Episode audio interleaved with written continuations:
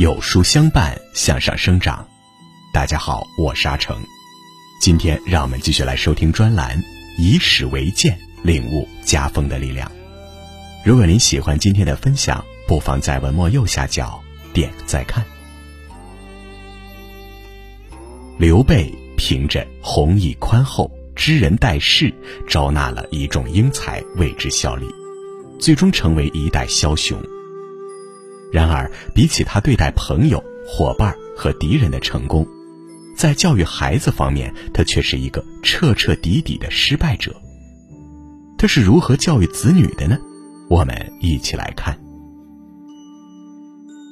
三国时代风云万变，英雄辈出，魏蜀吴三分天下，各君主各自称雄。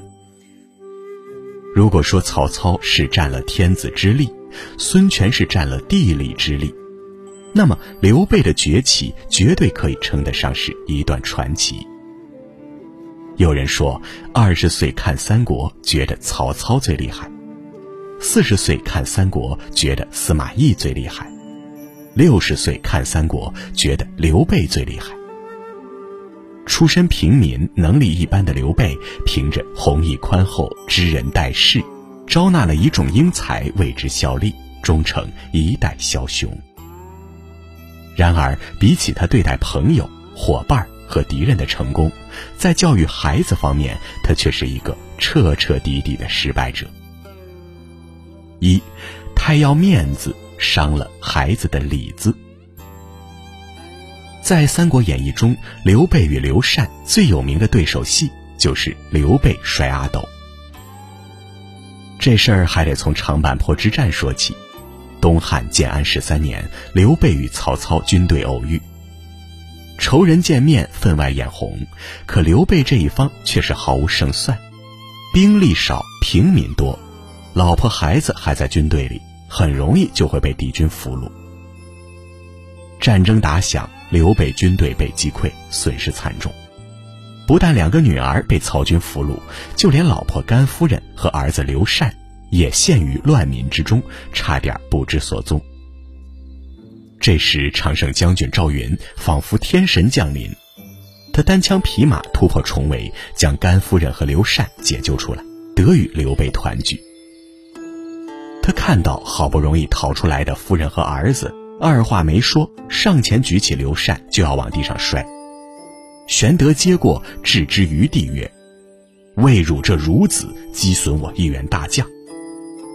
你这个小混蛋，为了救你，我差点损失了一员大将。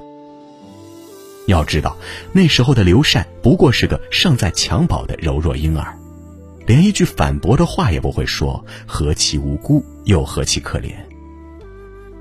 要不是有赵云赶快把小刘禅抱起来，估计以后的历史就没有后主什么事儿了。”自己的亲生骨肉却无怜悯、无同情，一见面就要他死，说到底不过是为了笼络下属们的人心。可为了自己的面子，却伤了孩子的里子，真的是一位仁义主君该有的行为吗？很多人说刘备摔刘禅只是历史的演绎，并无历史依据。摔孩子事件可能是假，但淡漠亲情却是真。从儿子出生到自己临死，刘禅始终是他用来显示自己宽宏和仁义的工具。在战争中，刘备多次为保住自己性命而抛弃妻子，导致妻儿多次被俘虏。就连在白帝城托孤时，还这样嘱咐诸葛亮：“君才十倍曹丕，必能安国，终定大事。若四子可辅，辅之；如其不才，君可自取。”意思是，我那个傻儿子能扶得起来，你就帮我辅佐一下；如果是个废材，取而代之就行了。孩子最希望的就是受到来自他人的认可与信任，但刘备终其一生都没对孩子说一句“我为你骄傲”。我想阿斗也是一样，他做了自己能做的一切，却得不到父亲的亲眼相待。而从没有得到过父亲认可的刘禅，一生都生活在自卑与心虚之中。二，顾着孩子学习，却剥夺他的独立。不过，要说刘备什么都没给刘禅考虑，也不公允。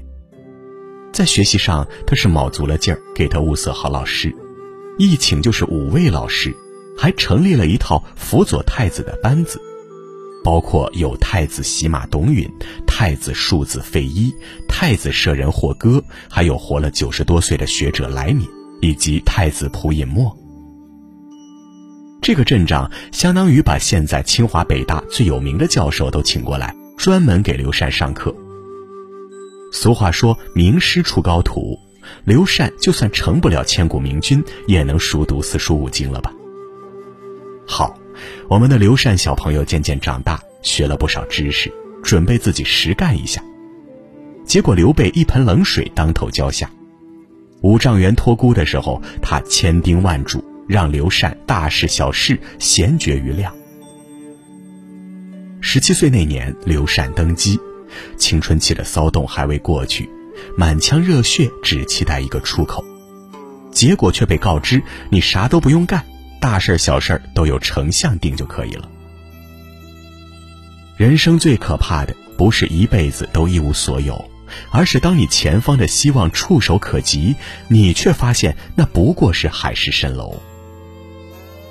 十七岁以前，刘禅听父亲的，听老师的；十七岁以后，刘禅听丞相的，听朝臣的。他的一生始终是被人安排和决定的，他从来没有活成一个独立的自己。刘禅终将成为一位君主，终将自己掌管蜀国。刘备教会了他所有的治国之道，却忘了教会他如何果敢刚毅，如何杀伐决断。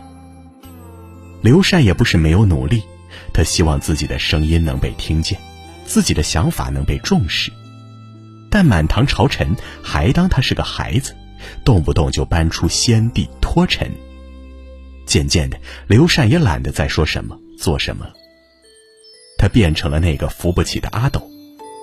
刘备让刘禅专注于学习，希望他能少走弯路，蜀国能千秋万代。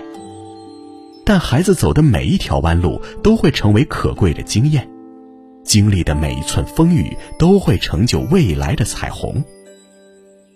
阿斗只有走过弯路、摔过跟头，才能真正取得成功。三，只有利益，没有亲情。刘禅的一生都充满了悲剧色彩。小时候，他颠沛流离。从未享受过来自父亲的关爱。长大后，他成了父亲的物品，动不动就可能会被牺牲。一个柔弱的孩子，在他最渴望爱的时候，一次次被抛弃，可以想见他内心从未有过安全感，时时刻刻都在担心。在《三国演义》第十四回，刘备说了一句最伤人的话。事情的前因是张飞醉酒打了吕布的老丈人。结果吕布怒了，来了个夜袭徐州。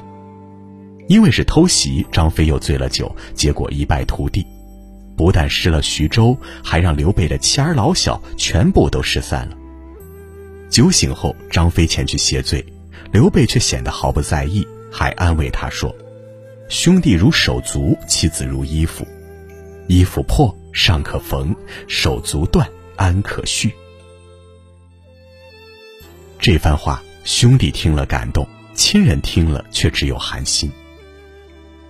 甘夫人十月怀胎，诞下刘禅，本就不易，还跟着刘备东躲西藏，风餐露宿，结果却被当成了衣服，随意交换，随意舍弃。刘备给不了刘禅父爱，甚至给不了刘禅的母亲一丝一毫的关爱。试问他，又怎么会有多余的爱来给予孩子呢？所以，刘禅从小见到的就是一个表里不一的父亲和一个满脸凄苦的母亲。在其他孩子能够享受父母温暖怀抱的时候，小刘禅却一次一次被人贩子拐跑，被乱军冲走，被父亲抛弃。刘禅这一生最缺的就是爱，他是父亲笼络人心的工具，是随意安放的棋子。是蜀国未来的象征，而不是一个需要爱的孩子。没有被爱包裹过的孩子，敏感又多疑。四，最大的成功其实是教育的成功。刘备这一生仁义主公的人设一直都做得很好，从卖草鞋的草根阶层开始，忍辱负重，步步为营，成为影响中国历史进程的重要人物。他建立了蜀国，三分了天下，有一群忠臣义士为己效力，一生不可谓不成功。临死的那一刻，他也认为已经给孩子留下最好的东西，一片锦绣江山，满朝文臣武将，心想蜀国必当安稳百年。然而未曾想，没过几年，蜀国便连连失地，最终被西晋所灭，刘禅也成了阶下囚。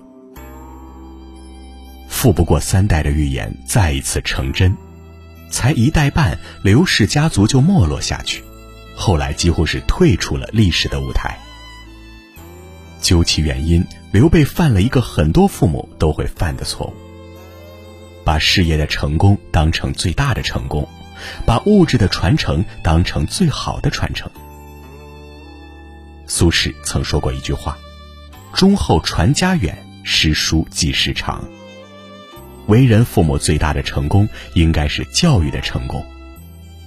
当我们拥有一个知礼仪、懂诗书、乐观又开朗、自信又阳光的孩子时，家族又何愁不会兴旺呢？